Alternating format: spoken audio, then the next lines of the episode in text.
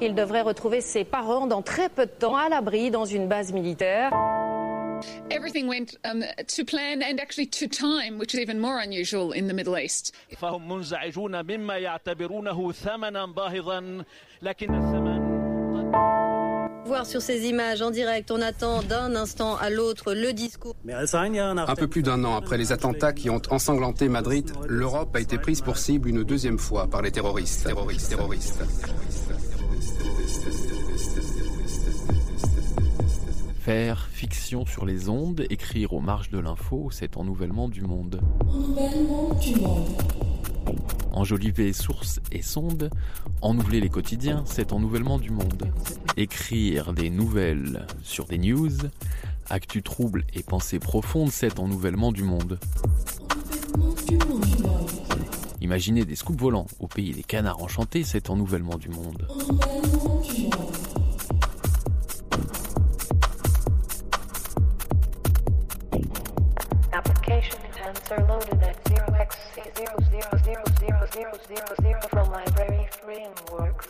Ennouvellement du monde est un exercice d'écriture radiophonique hebdomadaire qui respecte une contrainte d'écriture simple, inventer et lire des nouvelles qui s'inspirent d'un entretien mené à partir d'articles de presse.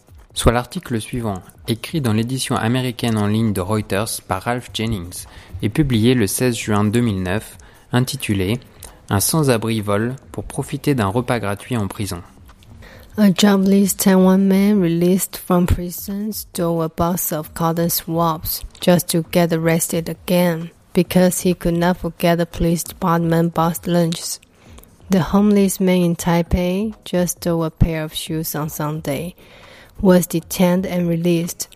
The Liberty Times said he then resorted to stealing again the next day just to get back inside and be fed free.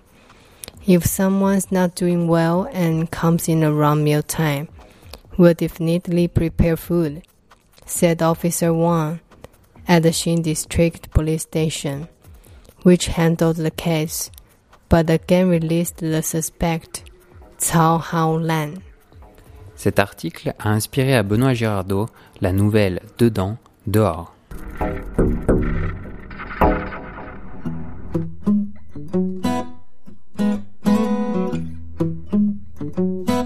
Xiaolin n'existait pas.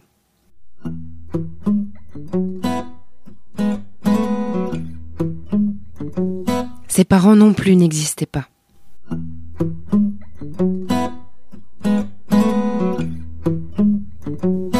Ils étaient arrivés à Taïwan il y a plus de 60 ans, avec 2 millions de réfugiés, en même temps que leur gouvernement qui avait perdu la guerre. Pas facile de caser tout ce monde dans une si petite île. Chacun s'était arrangé comme il avait pu. Son père avait trouvé du travail au ministère de l'Agriculture, on lui avait attribué un petit lopin de terre en centre-ville, à Taipei, en attendant que tout le monde puisse rentrer au pays, en Chine. Mais ça n'était jamais arrivé. Ils étaient tous restés là.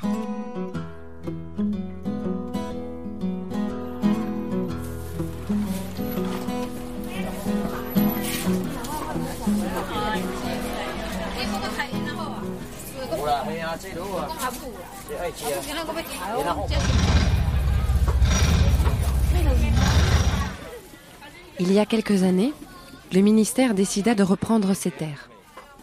Il voulait construire un nouveau supermarché pour assouvir les besoins grandissants de la population.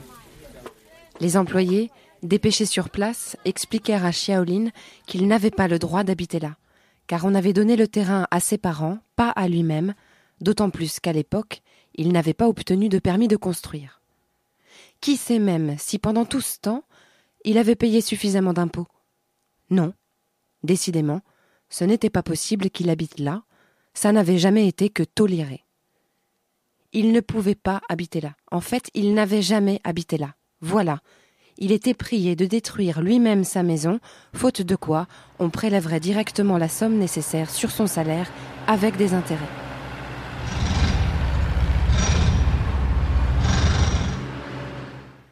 Pour faire place aux grands projets d'urbanisme, il y avait toujours des dommages collatéraux. On n'allait quand même pas dédommager ces gens qui habitaient là depuis deux générations seulement, Enfin, qui n'habitait pas là. Je veux dire, qui n'avait jamais habité là. C'est ainsi que Xiaolin avait disparu.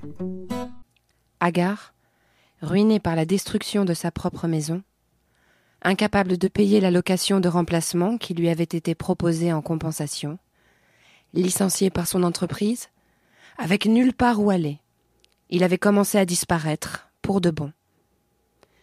Quand il avait vu sa maison démolie au milieu des larmes, il ne savait plus où aller. Il s'était juste couché là, sous les étoiles, au milieu des ruines, le cœur lourd, piqué sans fin par les moustiques, sous la lumière violette de la ville la nuit. De jour en jour, il s'était résigné. Il fallait bien manger, mais à quoi bon? Si c'était pour être traité comme un chien par son propre gouvernement, un gouvernement pour lequel il avait toujours voté. Ah S'il avait su.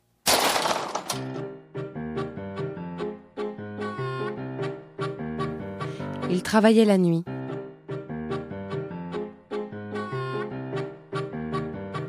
Des petits jobs ici et là, durs, sans contact humain, et le lien s'était peu à peu distendu d'avec la société, à tel point que son corps commença à disparaître aussi.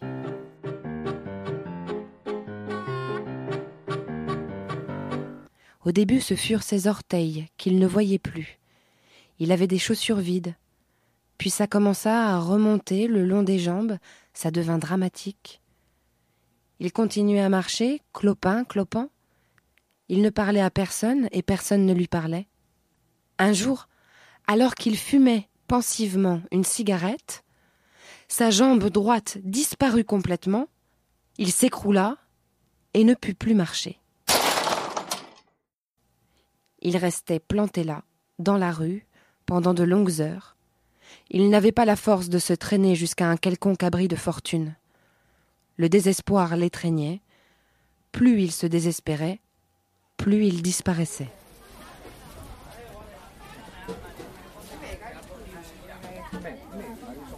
Personne ne le voyait, un peu comme la neige qui, en tombant, efface les paysages. Seuls quelques badauds trébuchaient sur lui en maugréant. Son estomac commençait à disparaître maintenant. Il se disait, avec un sourire amer, que comme ça, au moins, la faim ne le tourmenterait plus. Un jour gris, alors qu'il gisait sans espoir, pas tout à fait encore disparu, il vit virevolter près de lui un billet de banque. Un billet isolé, comme un petit oiseau fragile et écervelé qui traçait son chemin à l'improviste dans l'air sec et frais de l'hiver. Le petit billet de banque vint se poser sur son épaule. Xiaolin le ramassa délicatement et le vit se tortiller dans sa paume. C'était un billet un peu spécial, un dollar américain. Comment, se dit-il, un dollar américain pourrait-il se trouver ici à Taïwan? Cette pensée le troubla. Soudain, virevoltant, d'un air décidé, un second billet vient se poser sur son épaule. Il se dit que si cela continuait, il pourrait sûrement se payer une prothèse artificielle. La disparition, qui avait gagné son abdomen, s'arrêta soudain, hésitante.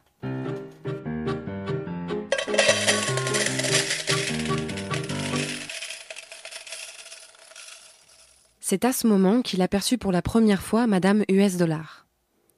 Elle portait des lunettes de soleil rose, une veste de fourrure rose également, des bagues à chaque doigt, un peu comme Jeanne Moreau. Xiaolin resta interloqué sur le pavé. Il faut dire que, dans cette banlieue en béton où seules quelques plantes vertes tropicales s'aventuraient aux grilles des fenêtres, dans ces longues rues sombres où chacun travaillait dur, une telle rencontre était plutôt inattendue. Mon ami, tu veux devenir riche, toi aussi? Et je n'existe presque plus. Que voulez-vous dire? Personne n'avait parlé à Xiaolin depuis si longtemps. Sa bouche ankylosée avait du mal à articuler les mots. Ha ha Moi, tu sais, j'aime l'argent. Je m'appelle Madame US Dollar. C'est mon père qui m'a donné ce nom. L'argent, c'est important.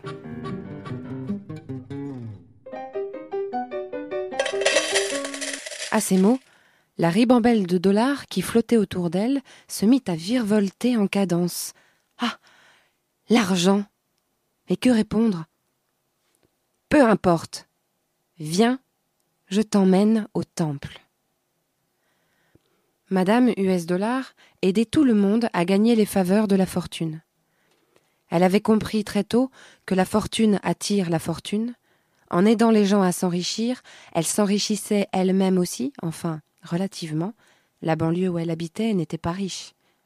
Elle avait bon cœur, et à l'occasion pouvait offrir, assise devant sa table encombrée de mille billets verts, un verre de thé à un de ses fidèles s'il avait besoin de parler.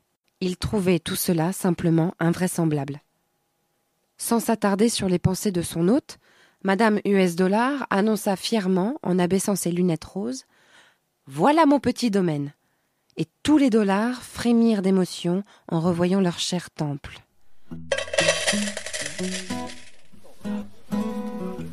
C'est un temple bouddhiste, continua-t-elle, en désignant d'un geste de la main la cahute en tôle ondulée, adossée de manière perplexe à la clôture d'un transformateur électrique de l'entreprise nationale d'électricité Tai Power Corp. Une fois arrivée, Xiaolin, épuisée, s'endormit tout de suite.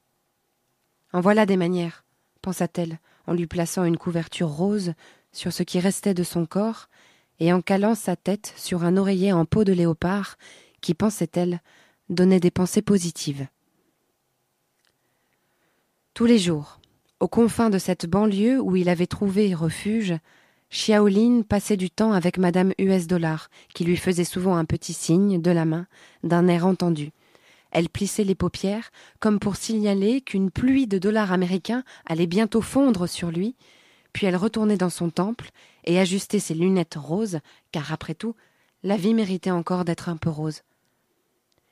Xiaolin se disait On ne sait jamais. Et dans sa détresse, il rendait à sa nouvelle amie son sourire et trouvait la vie un peu moins dure.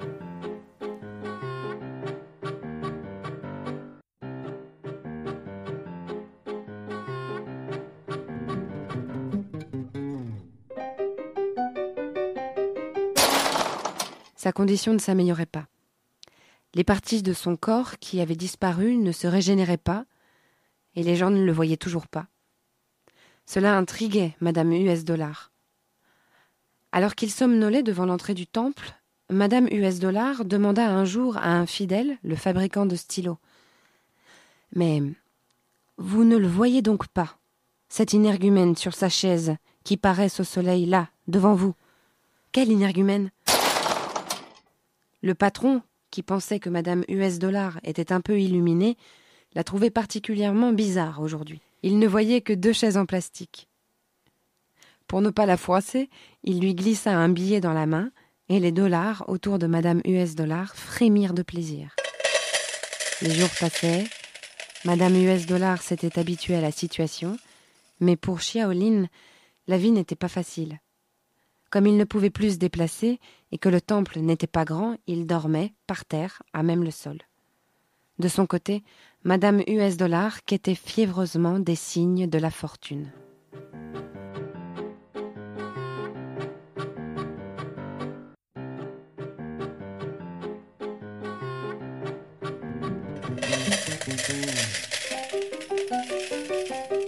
Mais la fortune ne venait pas. Madame US Dollar un jour perdit l'espoir. Elle décida d'abandonner Xiaolin, et malgré ses protestations, puisque de toute manière personne ne se souciait de lui, elle le déposa au commissariat de police de Taipei. Mais voilà. Personne ne voyant qu'elle avait déposé Xiaolin devant le commissariat, il ne se passa rien.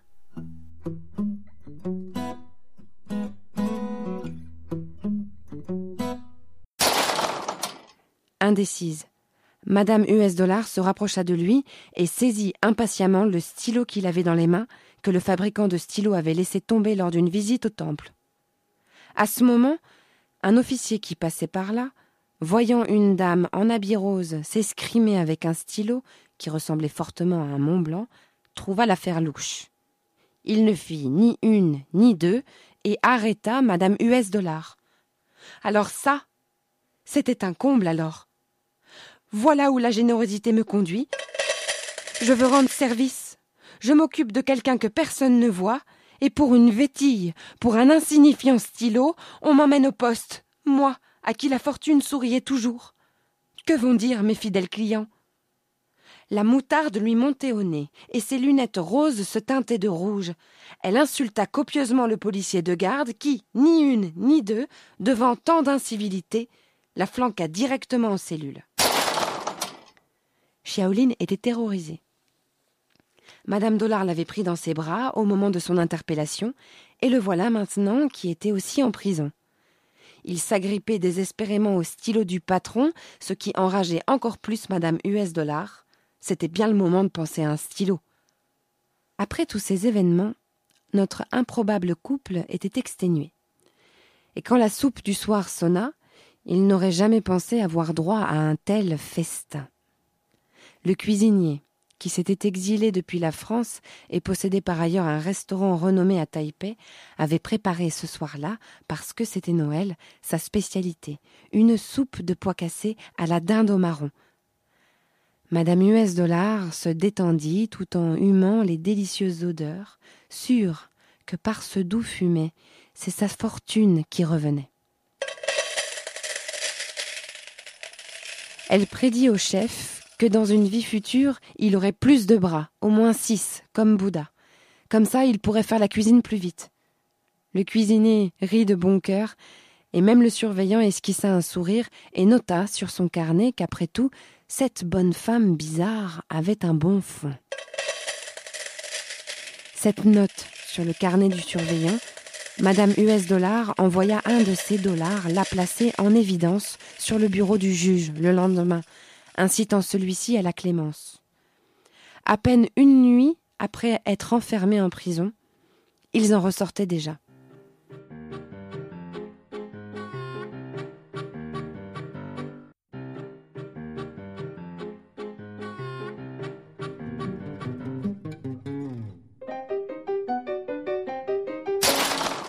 Mais une fois dehors, Xiaolin tira la manche de Madame US Dollar, car il avait faim, à nouveau. Il trouvait la prison à son goût. Il y avait un lit pour lui, un cuisinier aimable et un environnement plus calme que dans le temple où il entendait, jour et nuit, le grésillement des transformateurs, le lancinant refrain des prières et les bruits incessants des voitures. La prison, c'était bien. Madame US Dollar, attendrie, eut une idée et sourit car elle aussi voulait goûter à nouveau de cette délicieuse soupe. Elle envoya un de ses dollars dérober une boîte de coton-tige au rayon hygiène chez Carrefour. Que Bouddha lui pardonne, c'était pour la bonne cause. Xiaolin avait faim. À cet instant, elle se rendit compte à quel point elle s'était entichée de son protégé invisible. Cela l'émut, et quand elle atteignit le commissariat à nouveau, elle était en larmes, car elle venait de réaliser la misère dans laquelle Xiaolin se trouvait et avait honte d'avoir voulu l'abandonner.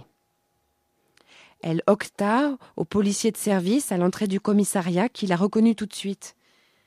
Je suis une criminelle. J'ai volé. Elle gesticulait car elle était encombrée par Xiaolin qui, à l'évocation d'un bon repas, s'était mis à embrasser Madame US de l'Art avec ferveur. Le policier, n'y comprenant rien, voulut lui signifier de déguerpir, mais voilà. En se débattant, Madame US Dollar lui donna une gifle, et ni une ni deux, nos deux compères se retrouvèrent à nouveau en cellule. Ils exultaient à la perspective d'avoir une bonne soupe, et riaient aux éclats. Derrière le Judas, le gardien, moins sot que son confrère aux admissions, demanda Mais qu'est-ce qui vous fait rire comme ça tous les deux? Le gardien venait de comprendre qu'il n'était là que pour profiter de la bonne soupe. Mais Madame US Dollar et Xiaolin furent éberlués de voir que quelqu'un d'autre pouvait maintenant voir Xiaolin. Nos amis se firent renvoyer aussitôt au motif que le vol, bien que caractérisé, n'était passible que de quelques heures de prison. Madame US Dollar, une fois qu'ils furent rentrés, procéda à une action unique dans l'histoire de son temple peut-être même du bouddhisme tout entier. Avec toute l'énergie qui la caractérisait, elle rassembla ses fidèles venus des quatre coins du quartier et leur annonça qu'elle avait une proclamation importante à leur faire. En ce jour de Noël, tout le monde répondit à l'appel. Il y avait là le chauffeur de bus qui portait son bonnet de Père Noël, un accoutrement qu'on lui demandait toujours de porter en décembre sans qu'il sache pourquoi. La vieille dame qui vendait des noix de bétel et nourrissait en cachette les chiens errants, qui faisait des coudes avec la secrétaire qui rêvait de devenir hôtesse de l'air. Le patron de l'atelier qui produisait des stylos de luxe. Les anciens qui passaient leur journée à boire du thé. Et les grands-mères qui ne se déplaçaient jamais sans leurs vêtements de qigong, ni leurs petits-enfants en pyjama. Ah oui, il y en avait du beau monde.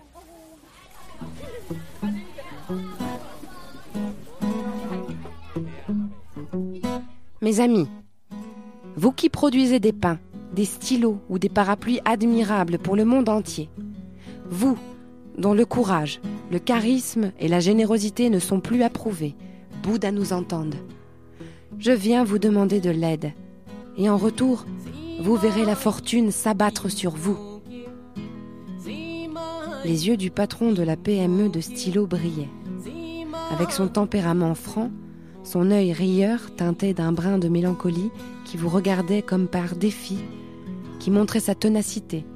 Il inspirait la confiance. Chacun écoutait attentivement. La fortune m'a fait rencontrer récemment Xiaolin. Et pour des raisons que je ne comprends pas très bien, il a perdu la moitié de son corps. Le voici devant nous. Xiaolin parut devant l'assistance médusée. Personne n'avait jamais rencontré quelqu'un à qui il manquait la moitié du corps de cette manière. C'était un grand vide qui donnait l'impression qu'il était un être léger, presque aérien. Et c'est cette image, bien loin de la misère et des souffrances qu'ils avaient vécues, qui emporta la sympathie de ces Taïwanais généreux.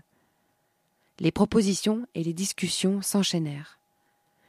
C'est ainsi que les habitants du quartier se mirent d'accord, sous la houlette de Madame US Dollar, pour construire une maison à Xiaolin. Une maison un peu particulière, car c'était une sorte de boîte en bois, toute petite, qu'ils construisirent juste à côté du temple. Qui fit don d'une porte?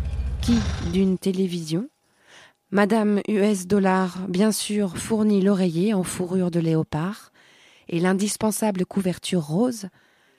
Le marchand de stylos utilisa des panneaux que ses fournisseurs lui avaient donnés pour construire les murs, et, cerise sur le gâteau, la boîte aux lettres sur la devanture fut donnée par le facteur.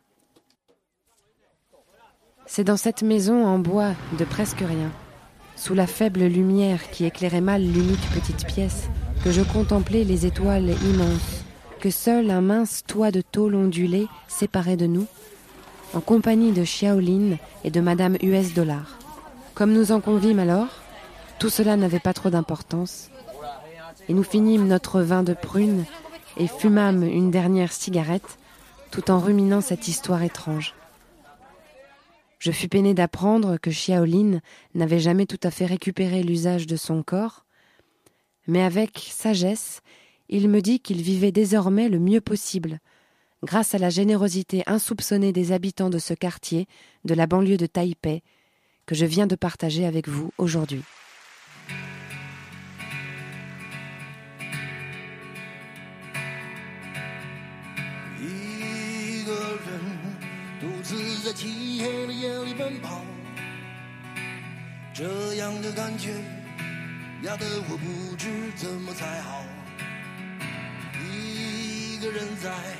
爱人与被爱中苦恼这样的事情并不是每个人都碰得到。我并不知道我做的不好